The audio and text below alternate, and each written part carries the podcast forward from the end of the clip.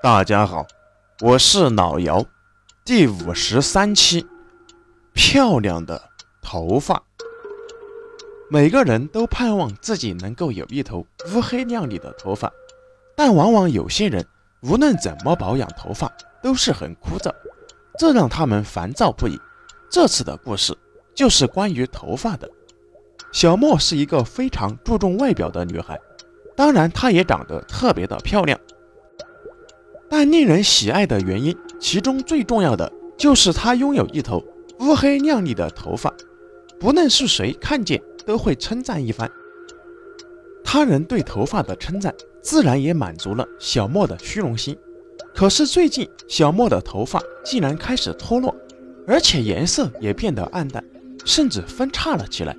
小莫这可就急了，这一满头的头发是他的骄傲。他又怎么能让他的骄傲变成那些平常头发，甚至是还要差上一等呢？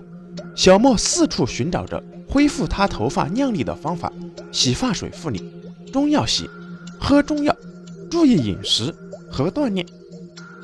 小莫通通都做到了，只是效果却并不能让他满意。小莫的头发非但没有恢复靓丽。而且连人也跟着虚弱了起来，本不怎么锻炼的身体，怎耐得起他如今的疯狂折腾呢？身体不久就垮了，头发也脱落得更加厉害。小莫今天回到家，看见自己的男朋友小天在收拾行李。嗯，小天，你要去哪？小莫抓住他的手问：“你看看你现在的样子，就跟疯女人有什么区别？连小茹都不如了。”我们分手吧，小天嫌弃的一把甩开。小小是小莫的闺蜜，小莫的男朋友，也是小小的前男友。小天，你不是说会爱我一辈子的吗？你不能离开我的。小莫拉着小天的行李箱，不让小天走。小天这可就急了，一把推开小莫。小莫保持不住身体平衡，倾斜一下，一头磕在了床头柜上，昏了过去。哼！疯女人活该！小天恶心地看了小莫一眼，吐了一口唾沫，拉着行李离开了。小莫醒来的时候已经是傍晚，他不知道自己还能做什么，只是一个劲儿的哭。第二天，小莫回到公司上班，发现小天缠着自己的闺蜜小小和她暧昧不清。但这并不是小莫现在所在意的。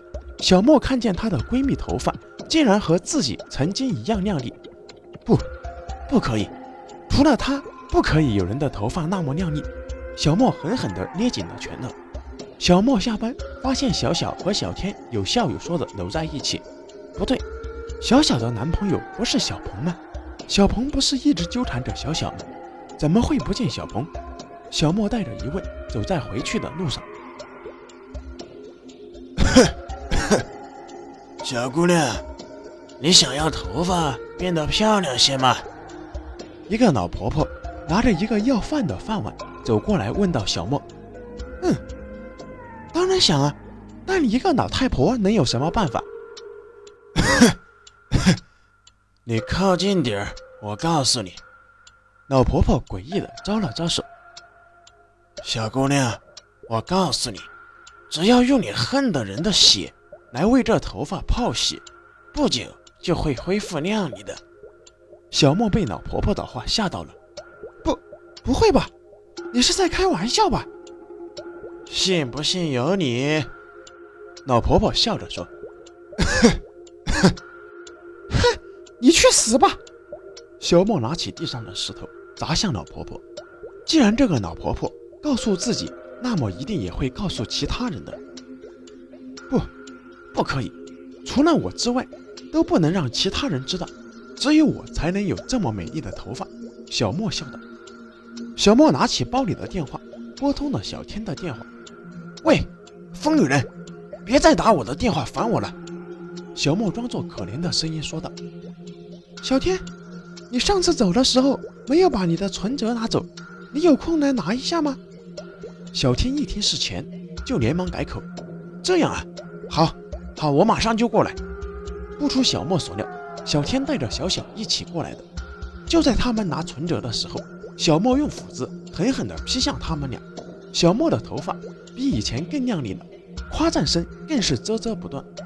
夜晚，小莫感到口渴，去客厅喝水。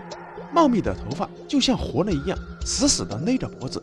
小莫眼睛睁得滚圆，舌头也竟从口中移开了，头上的头发已经不知去处。小莫、小天、小小就这样在这个世界上消失了，或者说是死去了。只是角落上又站着那位老婆婆，在拿着乞讨的饭碗，四处询问：“ 小姑娘，你想让头发变得漂亮些吗？”我是老姚，谢谢大家的收听，下期再见。